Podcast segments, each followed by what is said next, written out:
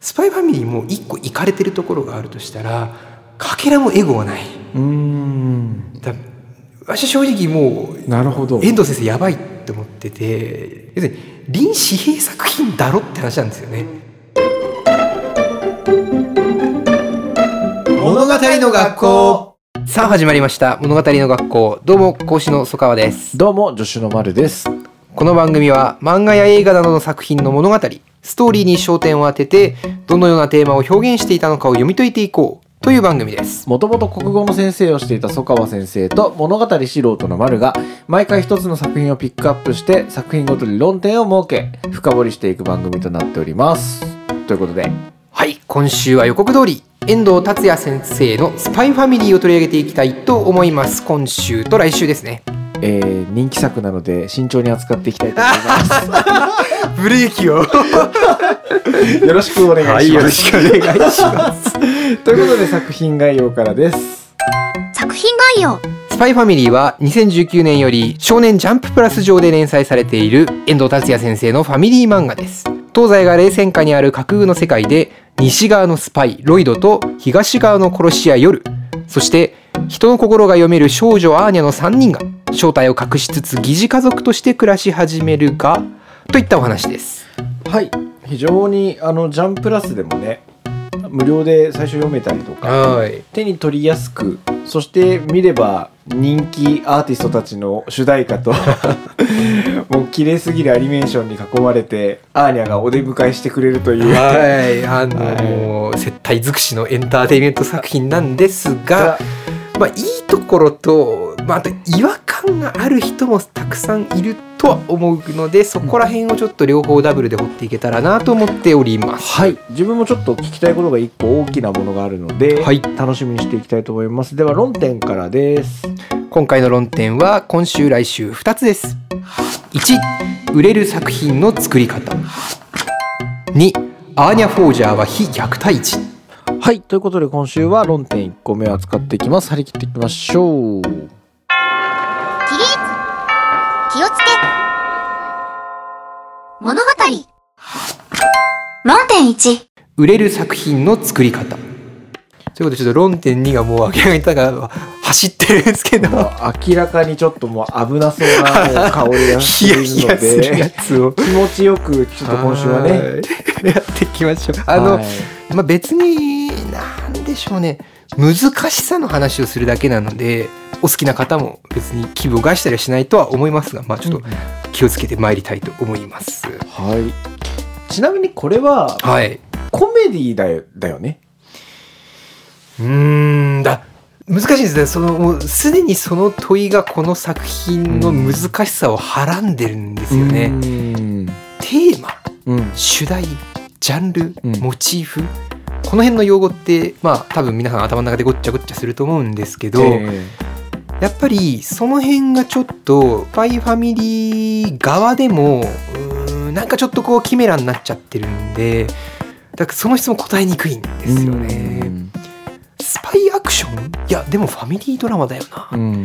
でもアクションスリラーっていうよりはコメディかな？みたいな、うんこの難しさってまあだからどこから来るのかっていう話はまあちょっと触りだけしておくと要するにこの作品が何を目指してるのかっていうことが問題なんですよね。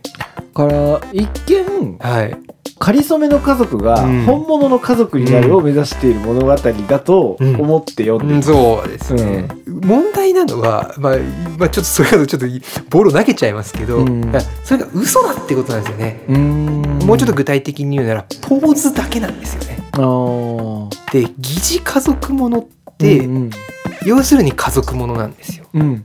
要するに人間ドラマであり人生ドラマであり、うんその人間っていうものの生きるということにおける家族という問題を掘り下げるための物語作品なんですなよね。ねスパイファミリーは形上は疑似家族ものなんですけど家族問題をやる気があるのかっていうと ないんですよね。言ってるだけなんですよ。なるほどねだから難しいんですよ。でこれって絵画を見る時のパースの消失点みたいな、うん。難しいんですけど作品が向い作品のいろんな要素がなんかいろんな形をしててでそれぞれがどこ向いてるんだろうなってうん。いうのを複数の項目から見てった時にスパイファミリーって要するにどこ向きながら作ってる作品なんだろうなって見ていくと結局言ってしまうと物語の学校売れようとしてるんですよね。なるほど。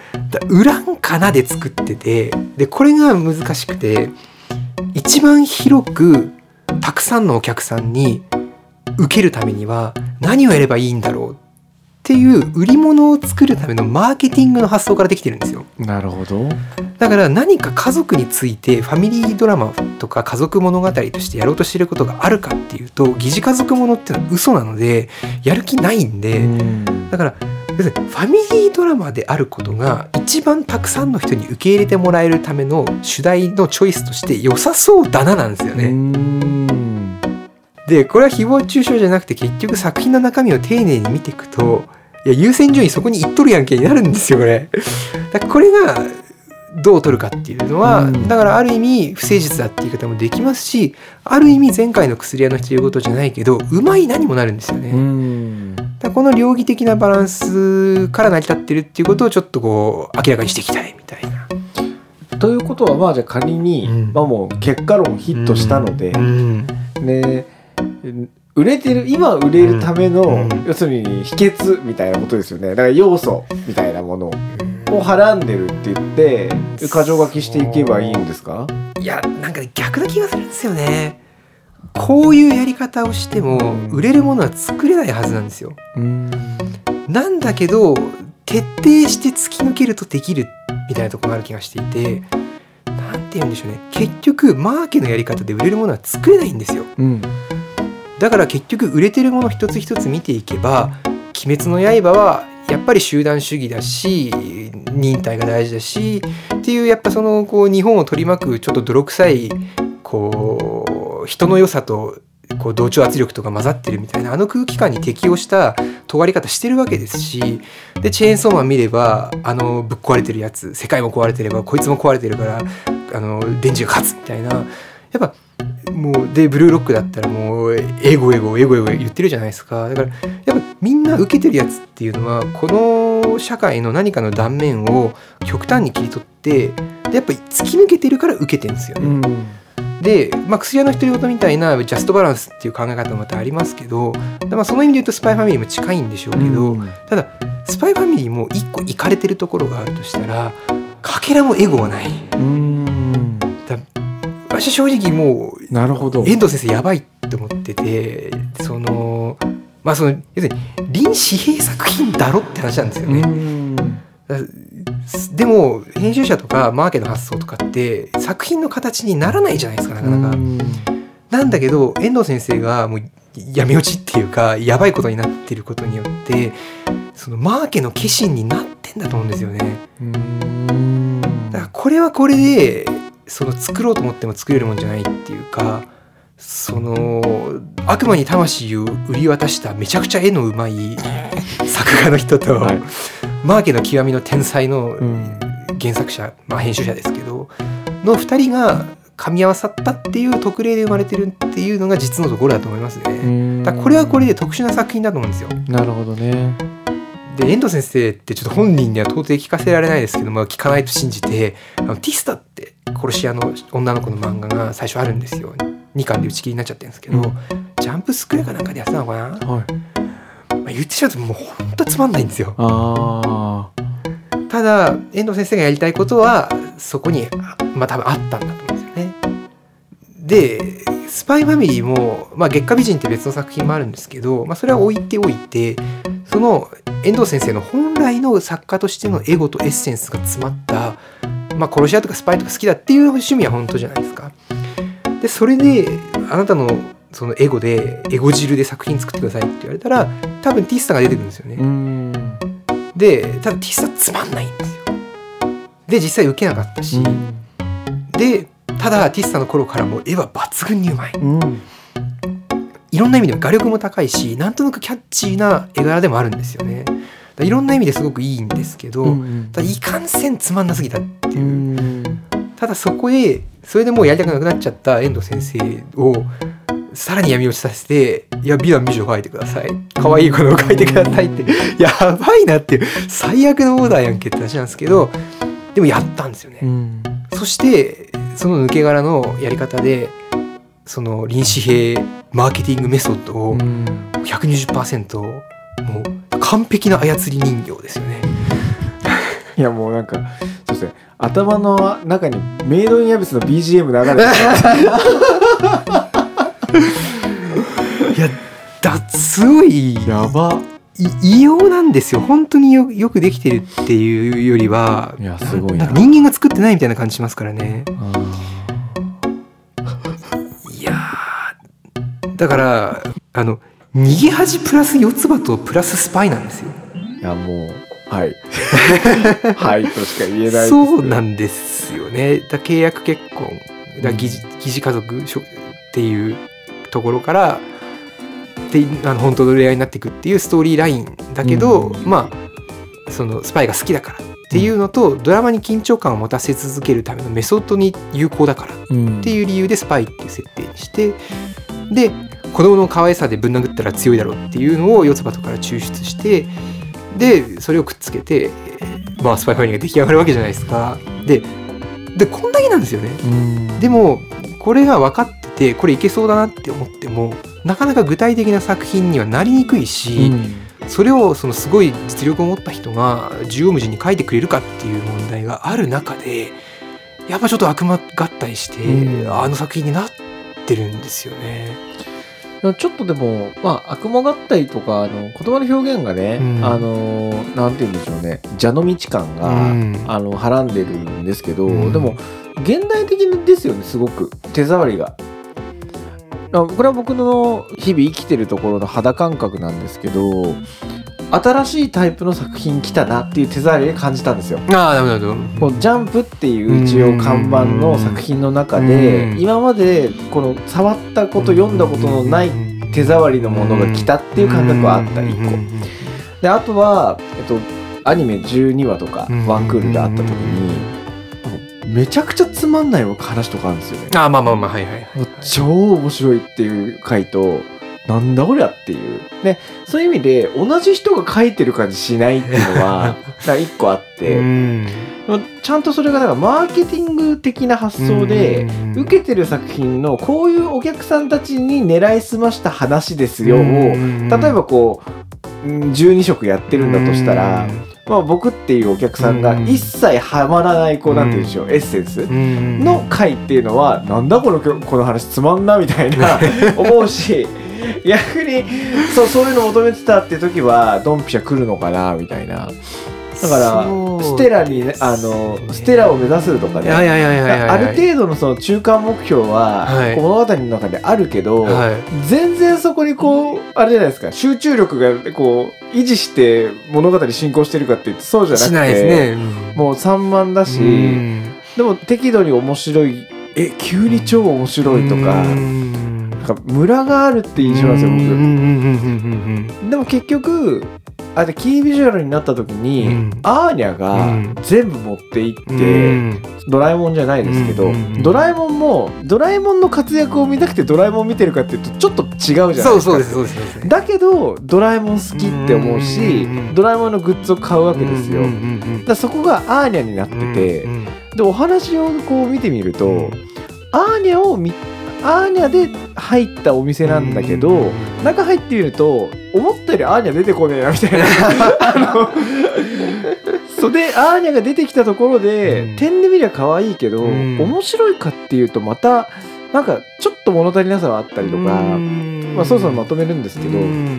なんかねあのフリーレンとか薬屋の独り言とか、うん。まあ、ある種今まではよくあった売れてる作品の感じと全くこう別のジャンクなこう点で切り取った時にこう濃い味。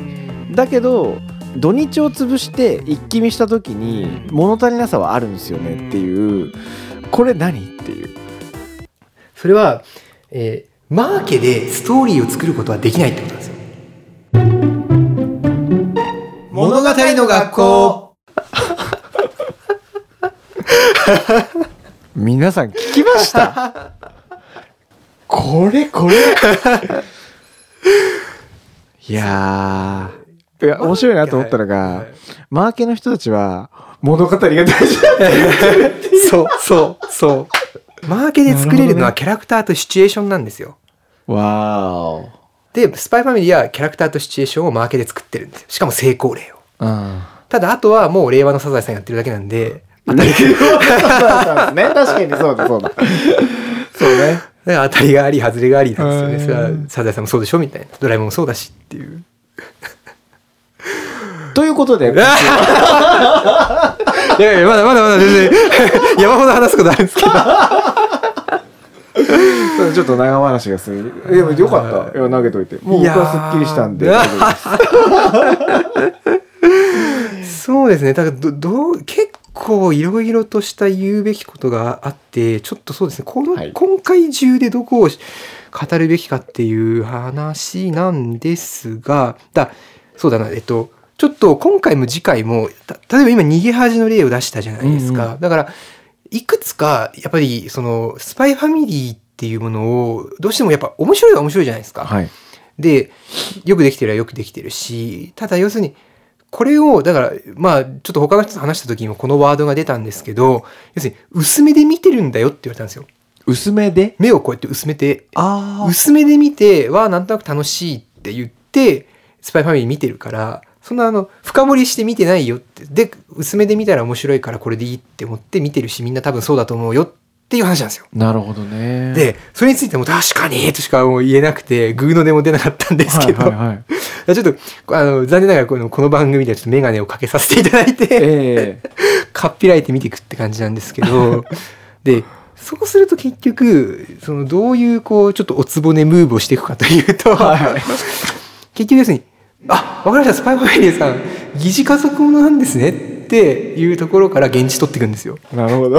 で「わかりました疑似家族ものいいっすね」って言ってで例えば「あ確かに契約結婚逃げ恥ですね」って言って「あ子供の可愛さ四つ葉とですね」とかって言ってやっていくと、まあ、逃げ恥はあれもまあ裏んかなエンタメなんで、でセーフなんですけどまずい作品が2つあって比較するとやばさが露呈してしまうで一つはやっぱり四つ葉となんですよ。なるほど。でもう一個は万引き家い族なんや出ると思った。出ると思った。やばいおかしいこれなんですよ。えぐいんですよね。もうそこだよな。でだちょっと今週は四つ葉との話だけしましょう。わかりました。はい、で何かっていうとまあまあ、まあ、あえて言葉を選選ばない言い方しますけど要するにアーニャのパクリ元は四つ葉なわけですよ。うん。で口調も似ているし、うんうん確かに。そうだからこうやって子供を描けばそのインスタントに絶対可愛い子供の可愛さみたいなのをキャラクター化することができるっていうふうに抽象化して、これあのちょっと見逃してほしいんですけどあとはあの「粒子化粒子化」っていう漫画が昔あったんですけど。粒子か粒子か。はい。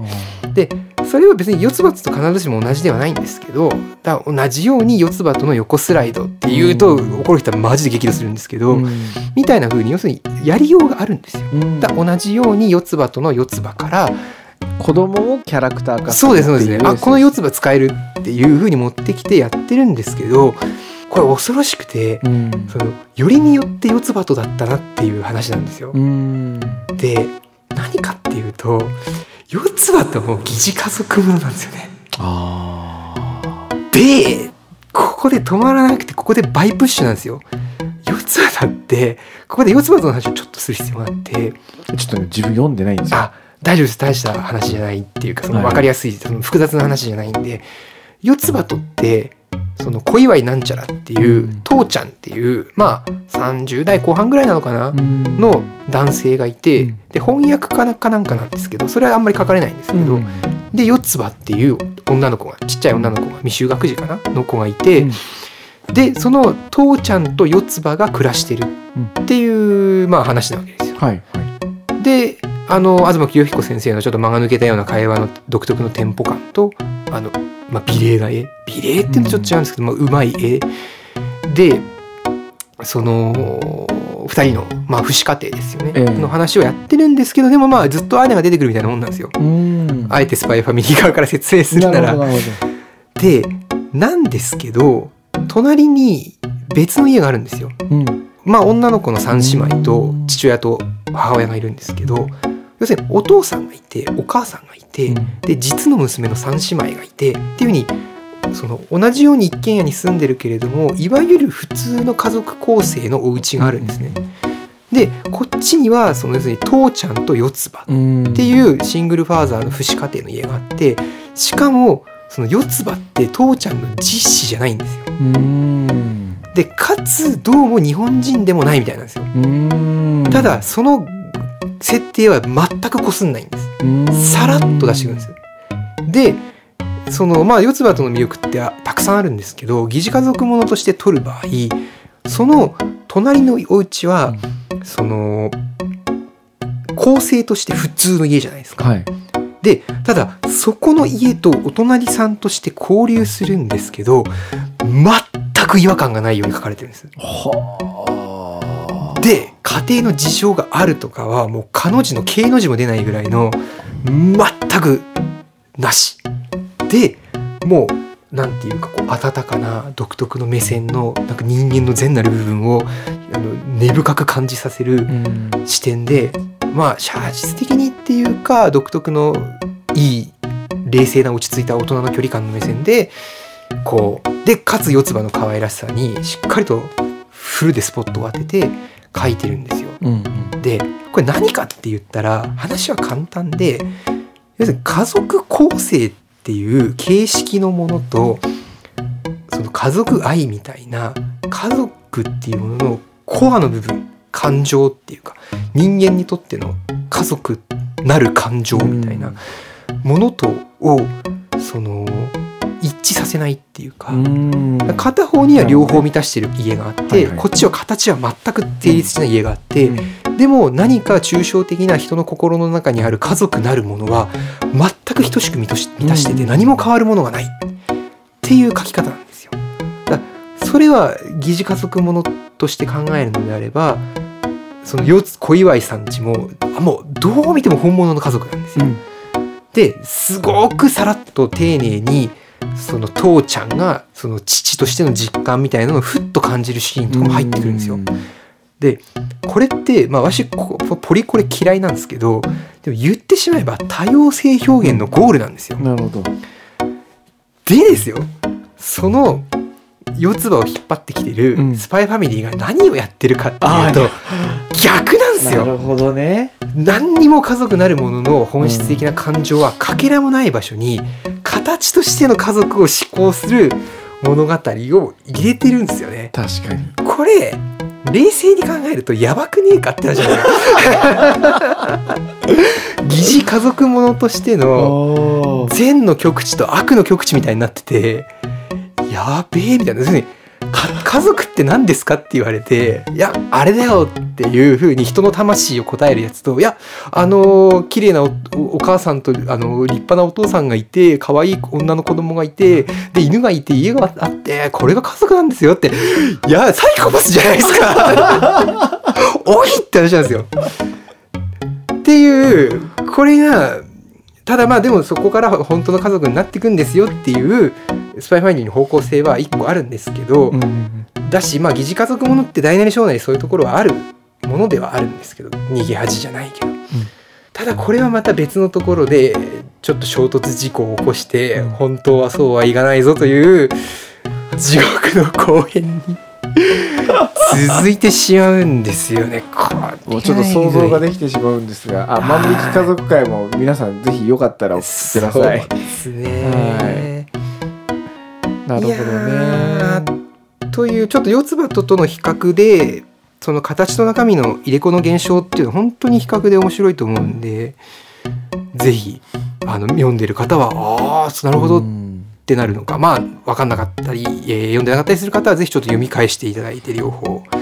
なるほどねと思っていただければ。いやーでもあえてこの言い方をすると林先生のはい、いあそれこそ本当悪魔的な手腕ですね。や本当に。教養がただあるだけじゃこの選択肢取れないじゃないですか。いやそれはなしだからってなっちゃうから。なりますよ。でそうなんですよ。なんかやばいんですよね。やばいね型破りですよねもう。そうですね。ある種。ただやっぱり限界っていうかあるんですよ、問題が。だそれはやっぱ面白いとこですよ。っていうのはちょっと次回ということで。